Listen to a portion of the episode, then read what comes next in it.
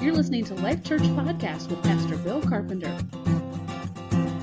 Okay, let's get into uh, into the, the, the, scriptures here this morning. This this today uh, is is kind of building and tagging on last week. We talked about this idea of fasting uh, with prayer. We really challenged you to pray uh, and fast. Uh, Pastor Dave has come back now with a real uh, good way for you to start to implement this concept of fasting in your life. We also talked about the possibility of over the period of this prayer series that some of you would choose to fast a longer period of time. Um, and that at the end of the series, we would have a prayer time here on a Sunday evening. We'll gather, we'll have worship, uh, praise and worship, and uh, then we'll have an opportunity uh, after reading some scriptures together uh, for people to come up and, and to have people pray for them uh, for particular needs that you have, like physical healing, uh, financial needs, career changes. I mean, it could be any number of things. Emotional needs in your life, uh, family dynamics. What we're not we're not limiting this prayer time. Whatever your particular need and struggle is, we want you to come, and we will be happy to pray with you. And all together, we're going to believe that God is going to show up because the idea for fasting or the, the concept of fasting is that we are petitioning God to intervene, to come, show up, to do something significant. And so we will expect that God will be here with us, and we will agree with you and pray with you and love love you and encourage you as you develop your prayer life and your fasting experience. Okay? So today we're going to we're going to continue on in this idea of prayer, and we're going to talk about prayer in terms of kind of um, the the tough side of prayer. And uh, what we want to say today is pray and don't give up. All right? Pray and don't give up. And there are two big ideas that I want to talk to you for just a few minutes here this morning about. And one is prayer is hard. And number two, in prayer, you need to persevere. All right? Prayer is hard, and you need to persevere. And so this is our challenge today to grab a hold of is that, that as we pray and as we seek God, we are going to find challenges and difficulties along the way. But the idea here is that we don't quit, we don't fall short uh, in our prayer life, and we, we stay in it and we persevere. And so let's look and see what the Bible might say about some of that this morning, okay? So let's first begin with this idea uh, that prayer is hard, and let's go to Matthew chapter 26 and let's begin looking here. This is a um, a very familiar passage, I think, to most of us here. Uh, this is the story of Jesus in the Garden of Gethsemane, okay? Matthew chapter 26, and we're going to begin at verse 36, all right? Jesus went with his disciples to a place called Gethsemane, and he said to them, Now you sit here while I go over there and pray. He took Peter and the two sons of Zebedee along with him, and he began to be sorrowful and troubled. Verse 38. Then he said to them, my soul is overwhelmed with sorrow to the point of death. Stay here and keep watch with me. Going a little farther, he fell with his face to the ground and he prayed, Father, if it's possible, make this cup be taken from me. Yet not as I will, but as you will. Verse 40.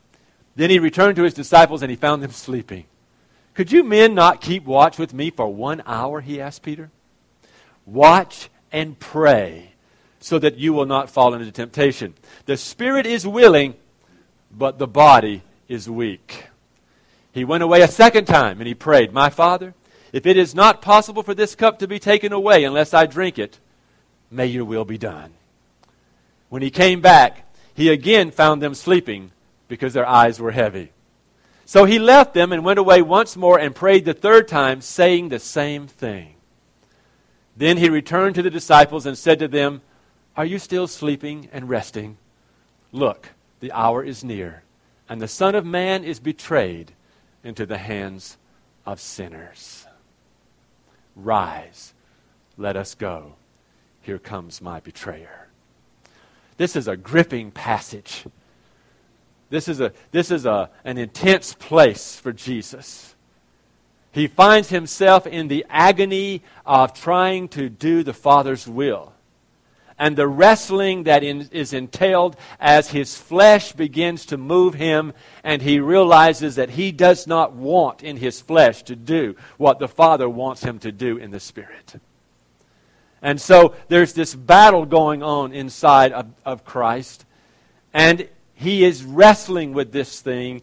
And he goes into prayer over all of this. Now, I want to try to take two things out of this for you this morning, all right? And I, I, realize that we're taking a passage here and we're looking at a situation and a circumstance that you and I will not likely ever have to endure. As, as Western Christians, none of you are probably going to be asked to, to be crucified on a cross for, for, for the sins of others. All right? Yeah, that's not going to happen to you. All right? In other cultures, some people are crucified because of their faith. Of course, they can't take away sin. But the reality here is that, that the Son of God entered into a time of prayer. And as he entered into this, we begin to see the picture of Jesus and the difficulty for him that he is faced with at this time. And I think there are two ideas or two tracks that are going on here, and I want to kind of bring those out quickly to you. And number one is that oftentimes when you go into prayer, you go into a sorrowful place. You go into a difficult pr- place. And I think we have this misconception about prayer, especially in Western culture, that prayer is supposed to be this phenomenal time of excitement and joy, and we're happy, and, and, and everything's going to be all right, and, and we're going to get all the right answers, and everything is good, and it's even fun. And we see from the life of Jesus in his very focused prayer here that as he began to pray, he began to feel the depth of what he was carrying in his heart in prayer. And he began to feel sorrowful. He began to feel troubled. He began to, to, to suffer and to agonize over this decision that he must make in obedience to the Father.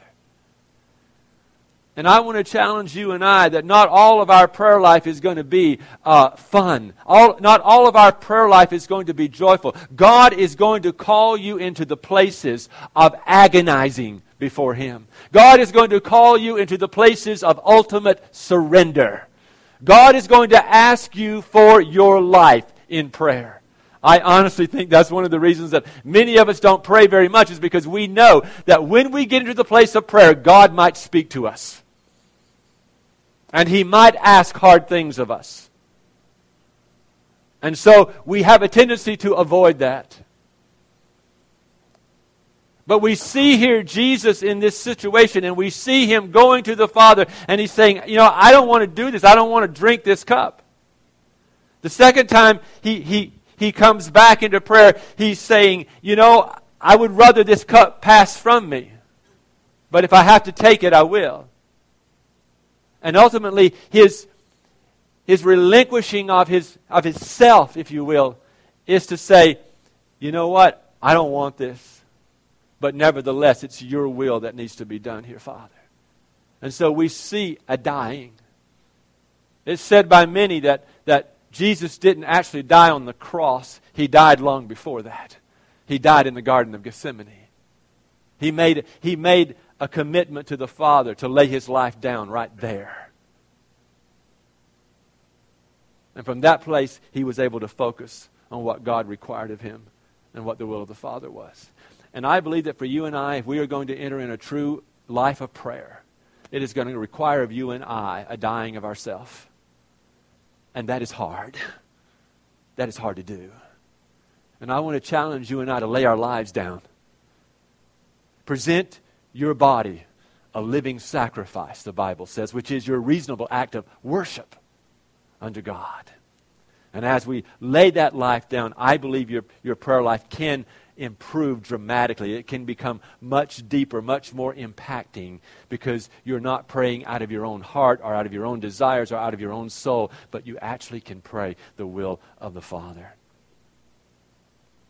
But I think we also see another track here that, that is, is something that I think we all can relate to very much, and that is this battle of the flesh and of the spirit. It's not just an issue of sometimes our prayers are going to be challenging, or sometimes our prayers are going to be difficult, or sometimes our prayers are going to be agonizing. But there is a dimension of us that we haven't yet overcome in this earth, and that is that we are flesh creatures. And it is not in our soul to pray, it is in our spirit. And so Jesus returns to these men. This is amazing. we're not talking about someone on the peripheral here. When we talk about the disciples who followed Jesus, these were not men who were on the peripheral. This is not someone who's just out there and maybe kind of floats into church every once in a while. This isn't somebody who, who dabbles in spiritual things. This isn't someone who, who is, is overly worldly or overtly worldly and just kind of kind of tries to, to taste the spiritual side of life once in a while. And so it's hard to pray. These are the men that Jesus personally went to. He walked by them and he, he pointed them out and said, You follow me. You follow me. You follow me. And the Bible says they laid down everything their future, their, their careers, their possessions, if you will, and they followed after him. And they became his disciples. And out of that group of disciples, he picks those that he feels very close to and, and very intimate with. And says, Now come and pray with me. Support me as I pray right now. I am troubled. I'm vexed in, in, in my spirit. I, I, he, he says, I'm, I'm troubled even to my death. Here, pray with me. And they go, and he says, All right, you, you stay right here and he goes over here by himself and he starts to pray and he starts to agonize. And somewhere in that, he needed, obviously, to reconnect with these men. And he walks back over here and he looks at them and realizes that they're sleeping. And so it, it's pretty obvious that he awakens them because now he responds to Peter Could you not just, like, pray for an hour? You know, could you. I mean, I don't know exactly how long he was there alone, but, but he's saying, couldn't you just do an hour?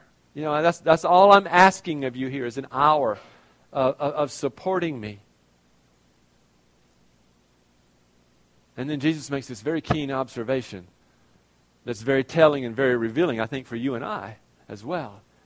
And he says, That spirit of yours is very willing, but your flesh is weak.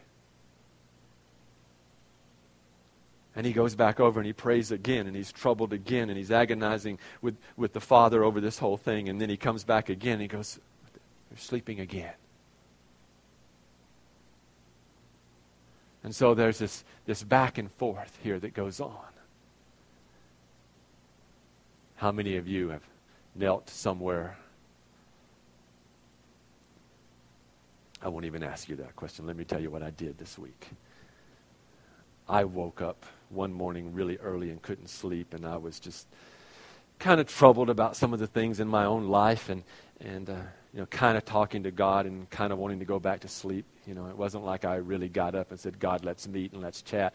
Uh, I, I, I, my flesh really did love the bed that I was sleeping in and the warmth of the blanket and, and all of that kind of stuff. And I'm looking at the at the clock and, and it's like 4:09, and I'm going, "Man, you know, I could get another hour in here probably if if I could just close my eyes long enough and, and my heart rate would just go down enough and I could, you know, I wouldn't be thinking. If I could just shut these thoughts off, you know, I could get back into that mode. I could probably even get back into a dream, you know.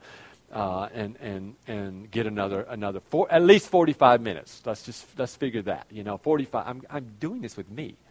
You know, um, and and so I, I, I wrestle with that until finally it, it, it is time to get up, and I haven't rested. I haven't slept, and then I get up and, I, and I, I, go to work, and, and then I come here to the building to, to, to work. And, and uh, Pastor Dave and I are dialoguing about some stuff. And I didn't tell him that I hadn't had that rest and that I was sleepy, but, but he was talking to me, and I, could, I, could, I was like, I hope he doesn't see how heavy my eyelids are because he's going to think I'm really bored with this conversation, and I'm not. But I could just like fall asleep right here. And somewhere in the conversation, I began to think weird thoughts, and I thought, you know what? I could lay down right here in this floor and I could, I could go to sleep right here on this floor, right in front of him. I could just sleep. I, could, I wouldn't even care if, like, drool came out of my mouth. I wouldn't care. I, I, I lost all sense of propriety and humility, and I, my pride was out the window and all that, you know, because I was so tired. And so after he went on his way, I went into my office and I knelt down. I have these ugly orangey kind of chairs in my office. They're really ugly. Um, but but I just I, I like knelt in front of one and I kind of like laid my head down in the chair. Now I knew why I was doing that. If I had wanted to stay awake and pray, I, I, have, a, I have a wooden chair at my desk that swivels. That would have been the perfect chair to like kneel at. That would have kept me awake probably longer. But these orange chairs are soft and they're fluffy, and eh, eh, eh, even though they're ugly, they're appealing. And I laid my head down there, and in a little bit, I woke up. Something was wet on my face. I was happy, but I didn't pray. And then I was like, oh, Jesus, thank you. I, just, I appreciate grace. I love you, Jesus. I need you. I need you to help me. I'm troubled. And I'm back down on the, on the chair again. My spirit is, I wanted to pray. I know I need to pray. But that flesh drew me in to that orange, ugly chair. And there I found rest for a few moments. Not comfortable rest, but my flesh was so willing. How many of you can identify with something like that? You know, whether it's your, thank you for raising those hands. I appreciate that because I don't think we're that much different, folks, than Peter or James or John. I would love to identify with, with Peter in his boldness and his courage and his preaching fiery repentance, but I identify more with him in his impetuous, uh, sudden, quick outburst and his need to sleep instead of pray. And I think we all do. Prayer is hard. Prayer is challenging for us. Let me ask you one more question and raise your hand again with me and identify with me. How many of you know you really need to improve your prayer life? Wow. Yeah, me too. Me too. And so that's why I bring this to you. I, I won't. I, I, don't want to scare you away from prayer today. I want to bring you into it. I want to, I want to tell you, hey, this is, this is normal. This is the way we are as humans, as in our humanity, in our fallen nature. We have weakness in our flesh. And I want to challenge you and I that we get beyond this idea that prayer is hard. It is hard. But I believe that we can break through that place and that we can have a dedicated prayer life. I believe that we can make a difference in prayer if we, if we do persevere. And, and, and, and that's the next big idea that I have here is that, that, that persistence may be necessary in your prayer life.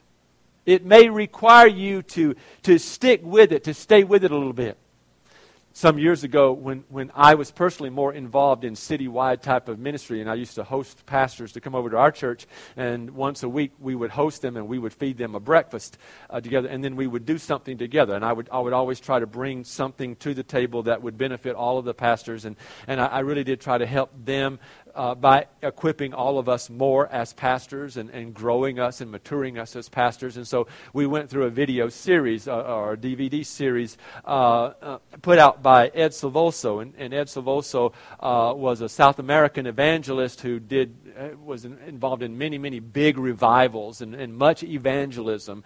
Um, and he, uh, he put this together as a, as a series that would try to help bring pastors in a community together and the churches together uh, and, and, and how people see the value of working together uh, as the body of Christ and persevering uh, in that work and, and prayer being a big, big, big part of that whole process and he gives an illustration uh, somewhere in, in that series, um, and, and it, it's based on a book called uh, That None Should Perish. All right?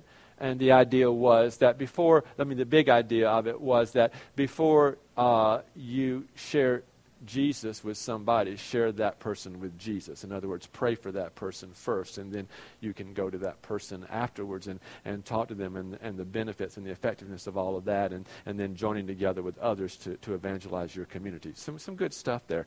Uh, but he, he talked about persevering prayer. And in one of the places in his material, in some of his teachings, he talked, he used an, an illustration, and he said that this guy went into his basement. Now, his basement was concrete walls. The, the walls had been poured and they were concrete and, and uh, they had, had, had been uh, painted over uh, in, in this basement. And uh, there were some problems in the basement, and this guy needed to lift, lift the house or something. And anyway, he had to, he had to break down w- the wall. The wall had to come down. And so it, uh, he, Ed Silvoso or, or, or, whoever was, was observing this and sharing it uh, by way of story, uh, said you know, he, he took this like this big sledgehammer kind of thing, and and the guy he just started banging into the wall. You know, so so he's just like hitting this wall hard, and he keeps hitting this wall, and he keeps hitting this wall, and he doesn't stop hitting this wall. And at about 36 or so swings, somewhere in there, he stops and he's looking at this wall and he sees absolutely nothing.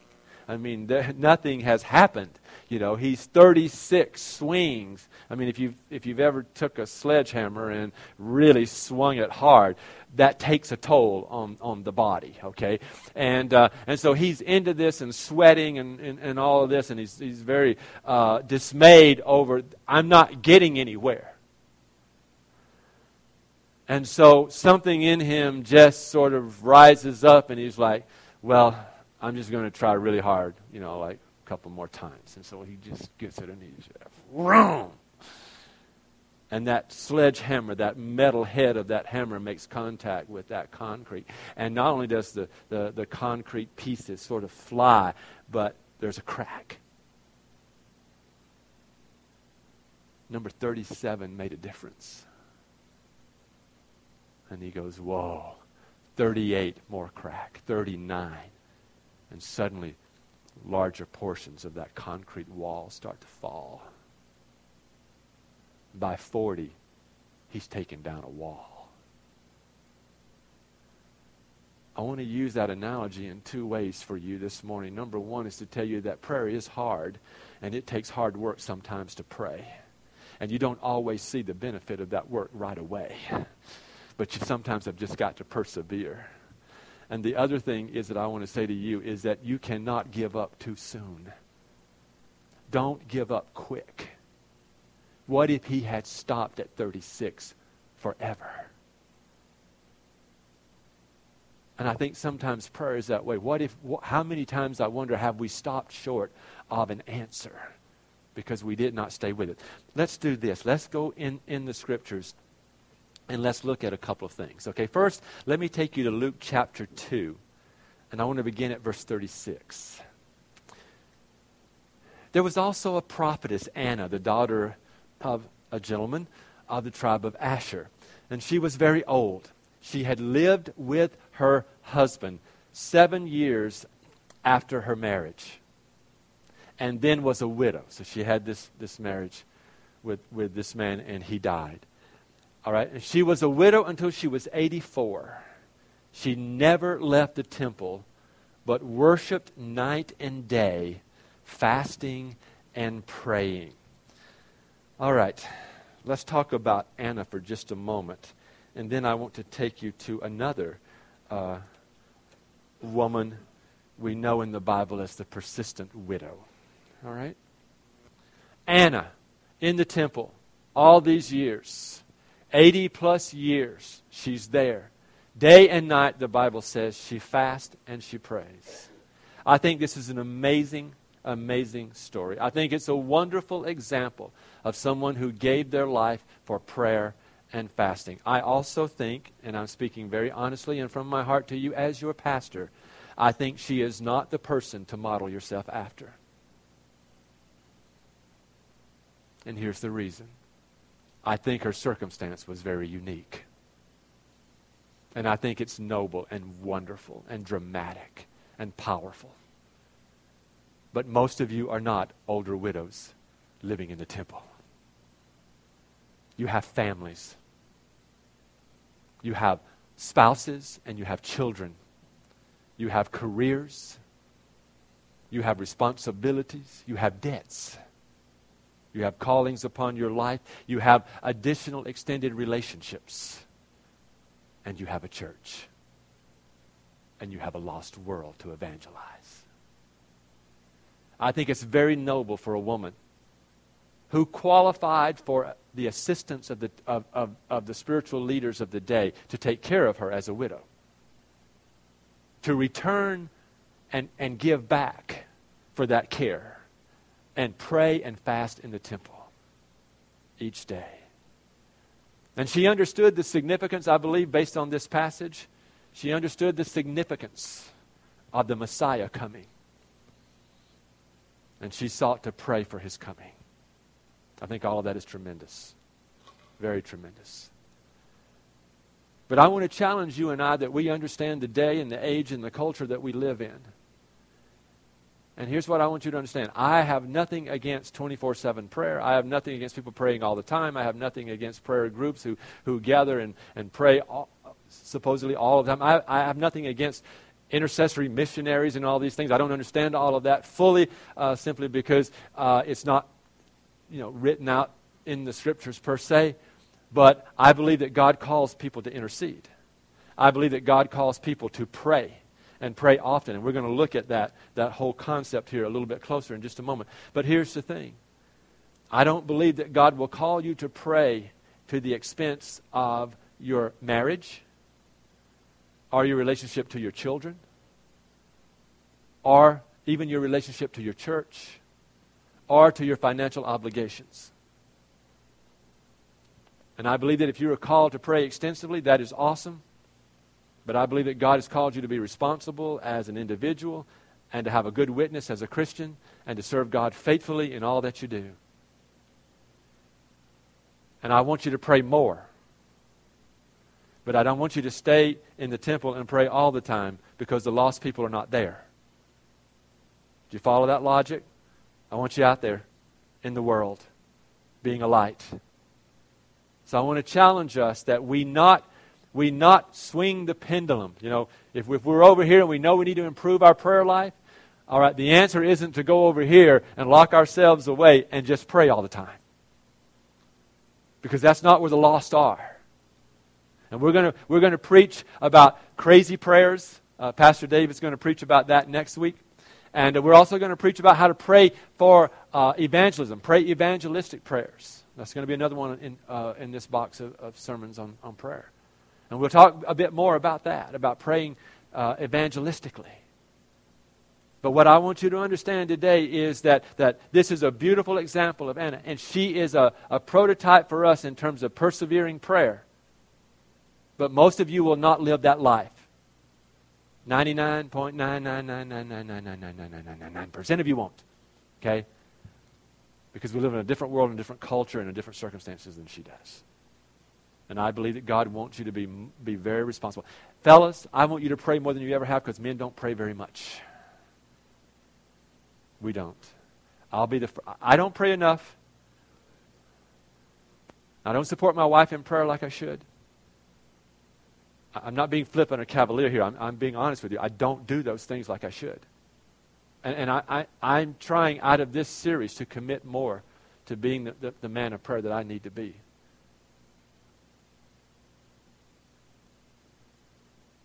And to pray right. And I want to challenge you, men, that you pray more. That we pray with our families more. That we pray with one another more. That we be fervent in that. And ladies, that you come into agreement with your husbands and you pray and you support your husbands as, as prayer leaders in your, in your homes and in your, in, in, your, in your family circles. All of this is very, very important. All right? But, fellas, I want to speak to the men for just a moment. You don't have the privilege to just check out and go pray. All right? You're going to have to be men who are creative and disciplined and organized enough to have a prayer life so that you can fulfill your other roles and responsibilities in life, in particular, to be a good, faithful husband, to be a good, faithful father, and to be a good, faithful worker in whatever career or profession God has called you to be in. And see, I think when you do that, your wife's going to come into such agreement with you and love is going to abound to such degree in your home that your children are going to be, be aware. And your, your prayer life is going to just exponentially explode all around you. And I think we as men in particular, but, but ladies too, we've, we've, gotten, we've gotten this thing flip flopped or turned around or skewed some way if we will be faithful into the things that God has entrusted to us, God will be faithful to reward us. And I believe one of the ways that He will reward us is through answered prayer. I really, really believe this. Again, I'm not bashing anybody or any group or any style or, or, or, or, any concept about prayer here. I'm saying let's go back here now as Life Church and let's stay very simply Bible. And let's just stay in here for a while. And let's just camp within the boundaries of these pages and just stay right there for a season. And then let's see what God will do. All right? Let's go to Luke chapter 18, beginning at verse 1. Then Jesus told his disciples a parable to show them that they should always pray and not give up. He said, In a certain town there was a judge who neither feared God nor cared about men. And there was a widow in that town who kept coming to him with the plea, Grant me justice against my adversary. For some time he refused, but finally he said to himself, Even though I don't fear God or care about men, Yet, because this widow keeps bothering me, I will see that she gets justice so that she won't eventually wear me out with her coming. And the Lord said, Listen to what the unjust judge says. And will not God bring about justice for his chosen ones who cry out to him day and night? Will he keep putting them off? I tell you, he will see that they get justice and quickly. However, when the Son of Man comes, will he find faith on the earth? There, there's a lot here, and we, we can't go into all of it today. But, but I'm telling you, I, I, my prayer is that we are not a church who's just running after a quick fix or a quick answer.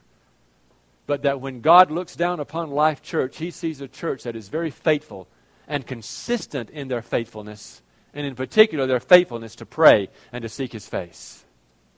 All right? So I'm, I'm not advocating that we just bang the door constantly so that we can just get a quick answer or a quick fix. That is not what I believe God is speaking about here or, or that Jesus is trying to, to, to say here. All right? I believe that, that in this particular place, the, the, the purpose, it says, was to show them that they should pray and not give up. All right? Pray and not give up. And I want to challenge you and I that we live our prayer life out of that. I don't want you and I giving up on the neighborhood. I don't want you and I giving up on the city. I don't want you and I giving up on, on uh, missions work in various places where we want to go and do missions work. I don't want you giving up on each other.